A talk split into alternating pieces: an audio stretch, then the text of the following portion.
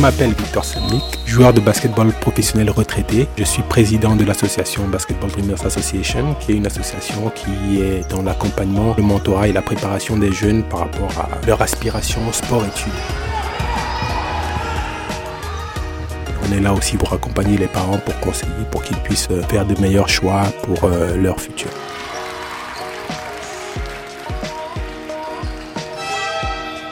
Donc en fait, c'est comme ça que le monsieur m'a appelé et il m'a posé aucune question. Il m'a dit simplement votre maman a appelé. Votre, il m'a même dit votre maman américaine a appelé. Vous allez aller au lycée. Je vous souhaite beaucoup de chance et tout et tout. Venez ce soir reprendre le visa. Wow. J'étais consterné. Je suis sorti de l'ambassade. Je me suis dit, est-ce que ce qui vient d'arriver est vrai? J'ai marché de l'ambassade pendant environ une heure et demie jusqu'au Bienvenue à, vous, euh, les Dreamers, sur euh, l'épisode 4 de notre podcast favori. Euh, on en fait la suite avec Ruben, notre vice-président, qui va continuer à nous raconter son, aventure vers, le- vers les États-Unis et, un peu plus sur son expérience personnelle. Ruben, on s'est arrêté sur euh, tu compterais à gauche à droite, tu mettais des bâches, tu savais même pas faire un lay-up.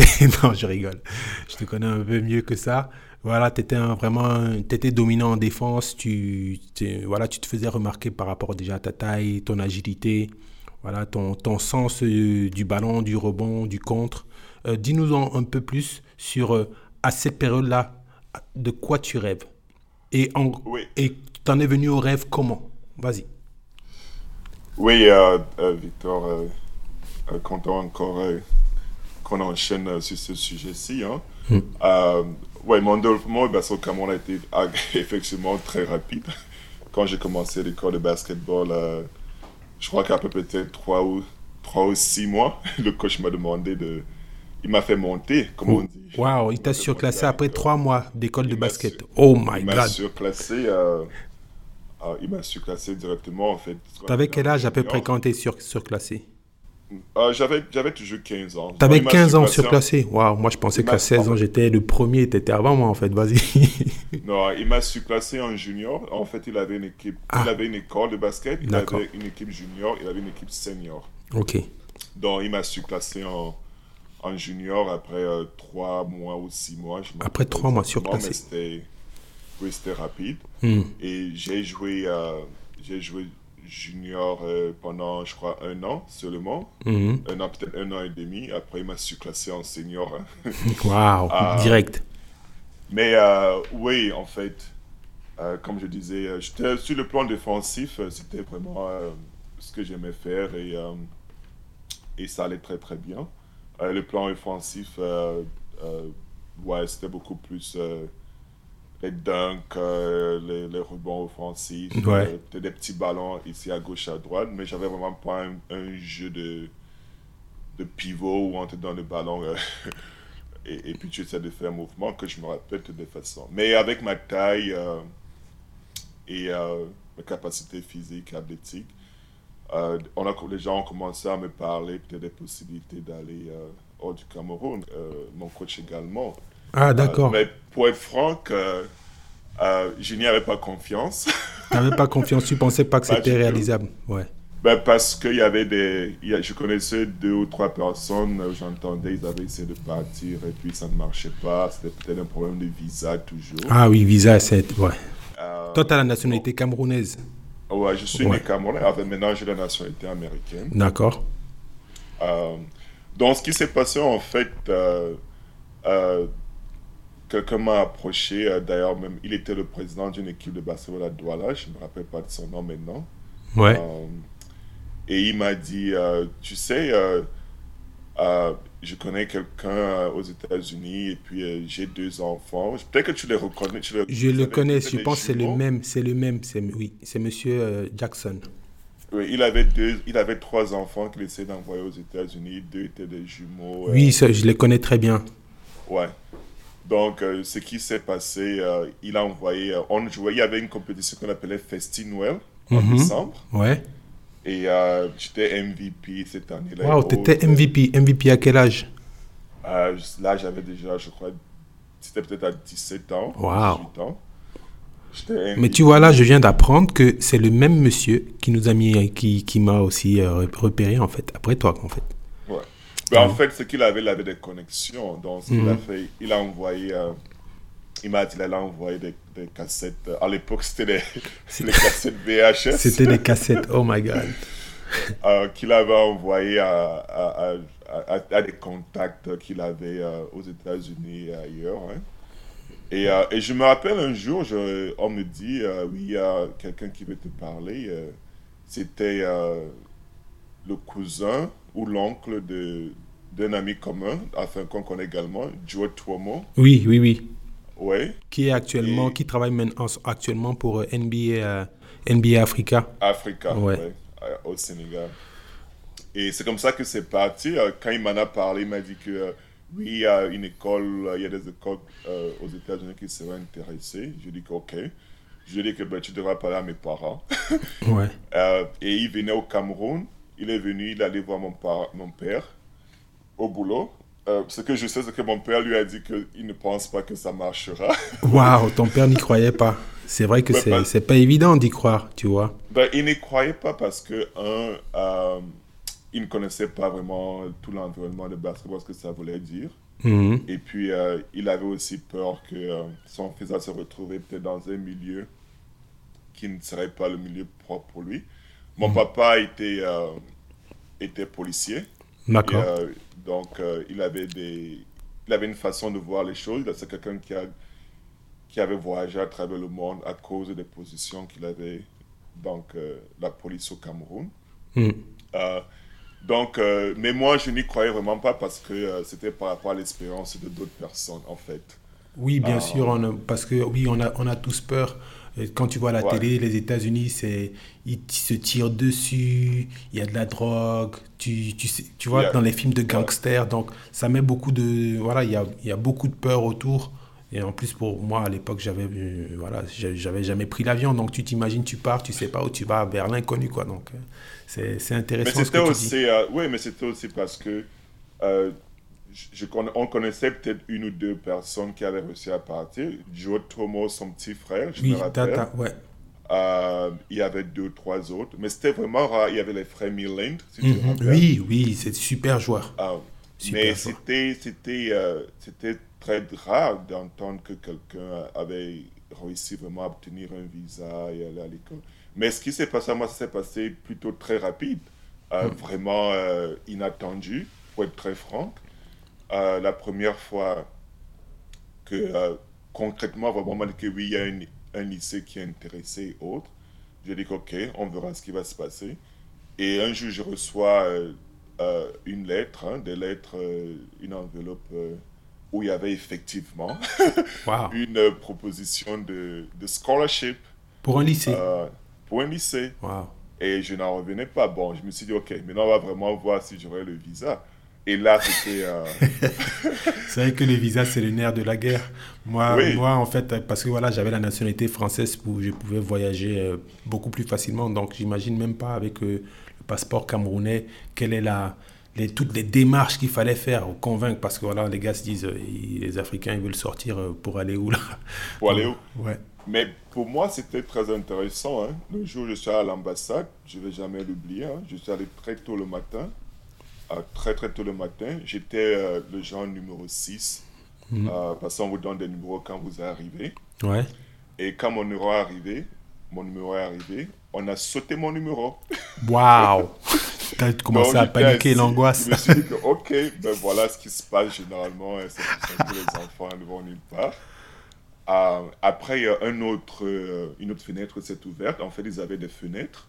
Ouais. Une autre fenêtre s'est ouverte de côté. On m'a appelé, je suis arrivé.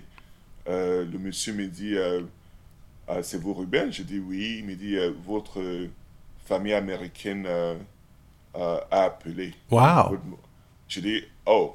Tu Donc, savais même pas fait, que tu avais une famille? Non, mais je savais, je savais parce que quand j'ai reçu le scholarship, on m'a dit effectivement Qu'il allait y avoir une famille d'accueil.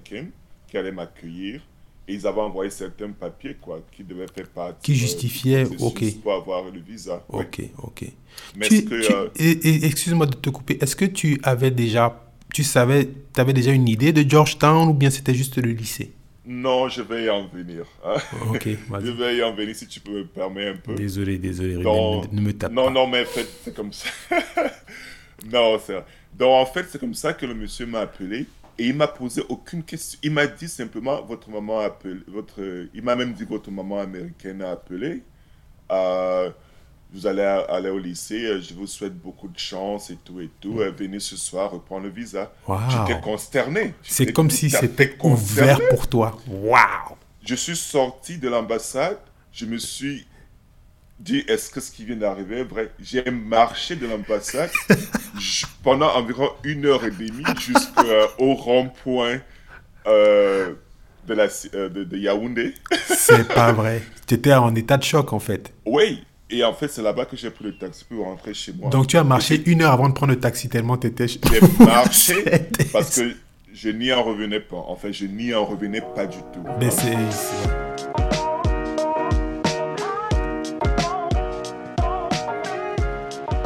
suis, rentré, je suis rentré chez moi, je suis revenu le soir, j'ai pris le visa. C'était un mercredi également, ça je ne peux pas l'oublier, parce qu'il y avait des matchs euh, de basketball ce jour.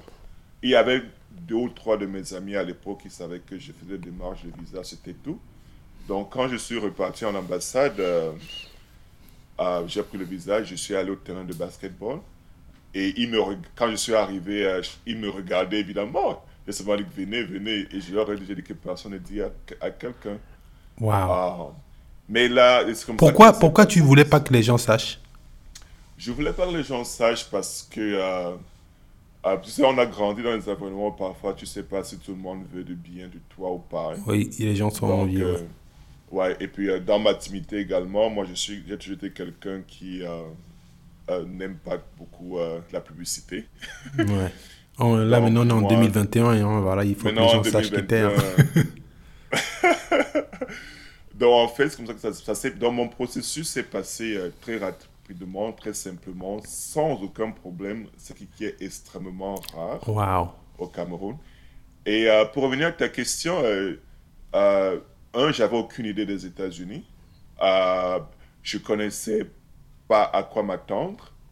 Et je me rappelle quand j'ai pris le vol, j'ai pris le vol de Douala d'ailleurs. Hmm. Euh, Ma ville.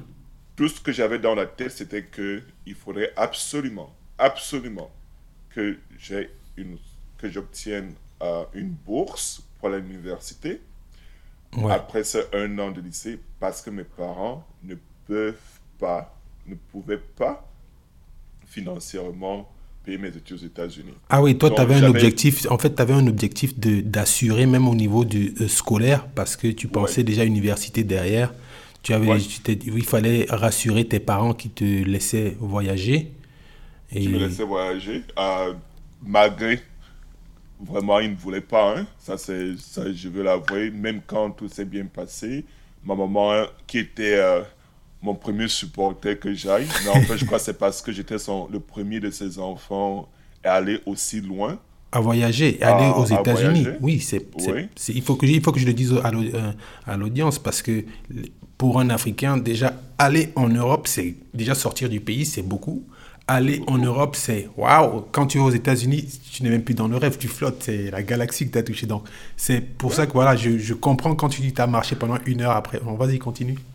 Oui, en fait, j'ai dû, euh, même quand j'ai eu le visa et tout et tout, euh, j'ai, dû faire un peu de pression à, à certains de mes oncles qui fassent des pressions à mes parents pour qu'ils me laissent partir. hein. Waouh. C'était pas, c'était pas facile. Ben moi, j'avais un, un petit peu d'angoisse en fait par rapport à arriver dans un pays euh, inconnu, Oui. ne pas savoir vraiment à quoi s'attendre. Je connaissais vraiment pas le niveau de basketball des enfants de mon âge aux États-Unis. Je connaissais pas, je n'avais aucune idée de euh, comment est-ce que moi j'étais par rapport à eux Bien sur sûr. ce plan-là. Donc, mon angoisse c'était, euh, ok, j'ai une bourse d'un an pour aller au lycée. Il faut absolument que je fasse tout ce que je peux. Pour avoir les notes bourse. déjà, parce que c'est important de, de, qu'ils comprennent qu'il faut avoir des notes quand tu, tu, tu étais au lycée pour, euh, pour aller à l'université. Et je me disais euh, que ce soit une bourse euh, euh, académique ou sportive, il faudrait absolument que ça arrive. hein. Mm. Donc, quand je suis arrivé aux États-Unis, je me rappelle, je suis arrivé, euh, euh, je crois que c'était en, en début juillet. Ouais. Euh, et tout était nouveau, tout était grand, tout semblait sortir d'un rêve un peu. Et euh, je connaissais absolument rien par rapport euh, à Georgetown ou toute université, quelle que ce soit. L'environnement, l'environnement américain. L'environnement américain, euh, la langue elle-même. Je parlais pas vraiment. Hmm. J'ai fait, euh, je comprenais beaucoup plus parce qu'au Cameroun, euh, comme nous sommes bilingues, Ouais.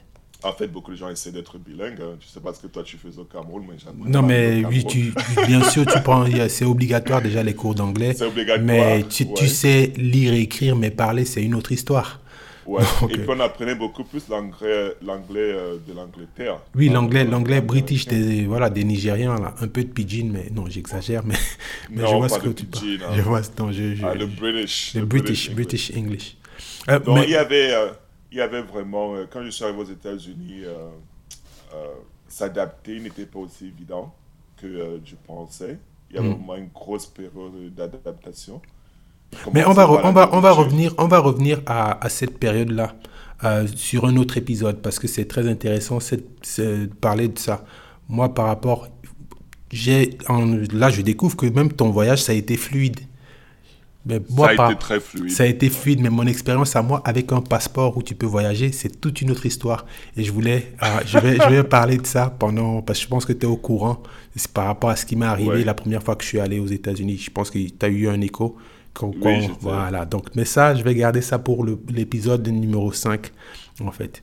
Donc, euh, parce que voilà, il- les cas sont différents, mais la route est la même. Voilà, le chemin, il est le même. Voilà. Donc, euh, euh, j'allais te poser plutôt une autre question, en fait. Parce que il faut qu'on. Pour un gamin du Cameroun, c'est quoi vraiment? Qu'est-ce que tu penses pour conclure voilà, cet épisode? Pour un gamin du Cameroun, c'est quoi avoir une opportunité et de la visibilité? Ah, mais ou même, un gamin, ou même un gamin tout court. un Un gamin tout court ouais. par rapport à notre association aussi, parce que c'est très important d'appuyer là-dessus. Nous, on crée des événements pour, euh, pour créer cette, on crée cette plateforme pour qu'il y ait des opportunités, de la visibilité et, et les accompagner. Donc, qu'est-ce que tu penses en fait pour un gamin? C'est quoi avoir une opportunité et la visibilité? C'est un peu comme si vous avez gagné la loterie, hein. Euh, franchement. Euh, quand, quand vous sortez euh, d'un environnement comme le Cameroun, oui, même ailleurs, même si c'est pas le Cameroun, vous avez des aspirations euh, d'aller un peu plus loin sur le plan sportif. Et Euh, éducatif. avoir- é- éducatif, yeah, sportif éducatif, et avoir une opportunité euh, vraiment de le faire, euh, euh, c'est c'est un grand soulagement. C'est comme vous avez atteint le sommet d'une montagne. Ouais. Même s'il y a une autre montagne à, à monter plus tard, quoi. Donc, ces opportunités qui sont, qui sont un peu rares, Oui. mais quand ça arrive, vous pensez à tout le travail que vous avez abattu pour y arriver Mm. et euh, avoir cette opportunité, euh, euh, c'est spécial, c'est vraiment spécial et, et après maintenant le gros un autre gros travail commence, c'est essayer de, de faire le maximum que vous pouvez euh, pour atteindre vos objectifs. Je vais revenir sur ce que tu as dit tout à l'heure, parce que tu vois, opportunité, il faut savoir les saisir. Donc, visibilité, opportunité. Et toi, tu- tout à l'heure, tu expliquais que tu avais en tête, ah, je vais aux États-Unis, il faut que je j'ai absolument euh, ma bourse pour aller à l'université. Donc, ça veut dire que tu t'étais mis en mode pour... euh, en fait, tu étais prêt à saisir ton opportunité, tu n'étais pas du genre, c'est un acquis pour appuyer sur ce que tu dis, c'est vraiment c'est, des opportunités qu'il faut vraiment saisir. Donc, euh, et il fallait qu'on on appuie là-dessus parce que les opportunités sont rares pour les gamins, que ce soit en Europe ou, ou en Afrique. Donc euh, là, on est là pour euh, notre, notre organisation qui est Basketball Dreamers Association. On crée des événements où on permet aux gamins on permet aux gamins de venir et, et se montrer et essayer de saisir des opportunités en étant accompagnés sur tout, tout ce processus-là. Donc c'est pour ça qu'on met en place le Be Dreamers Games avec Ruben, qui, aussi, de- qui habite aux États-Unis, pour, euh, pour euh, créer cette plateforme pour que les gamins soient plus informés, qu'ils aient cette expérience-là et puissent faire des choix avec leurs parents. Oui, effectivement. Euh, c'est notre but. Hein. On a eu des expériences euh, que beaucoup d'enfants pourront, je crois, s'identifier, qu'on pourra partager avec eux, essayer de prendre avantage de ces opportunités-là. C'est très essentiel quoi, pour les objectifs que il se donne sur le plan sportif ou éducatif. D'accord. Ok, cool. C'était un super épisode avec mon bro, bro. Ruben, je suis vraiment content que tu puisses partager ton expérience. Je découvre des anecdotes. Je ne savais pas que tu adorais marcher comme moi parce que moi aussi, j'aime beaucoup marcher. tu as marché Ah, bien sûr, hein. on marchait beaucoup au Cameroun. Oui, on marchait beaucoup au Cameroun. Donc, j'expliquais ça. Voilà, c'est un passe-temps parce que, voilà, il n'y a pas grand-chose à faire, surtout pour les gars timides. Ou, euh, donc, voilà, moi, je marchais beaucoup, tout comme toi.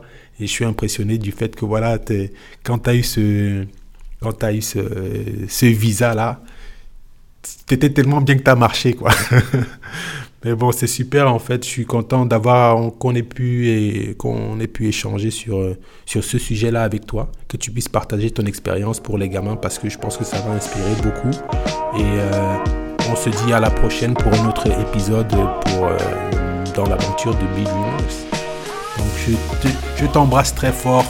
Je t'aime, mon frère et uh, Big Dreamers Family. Love you all. Ok, je t'embrasse également. À la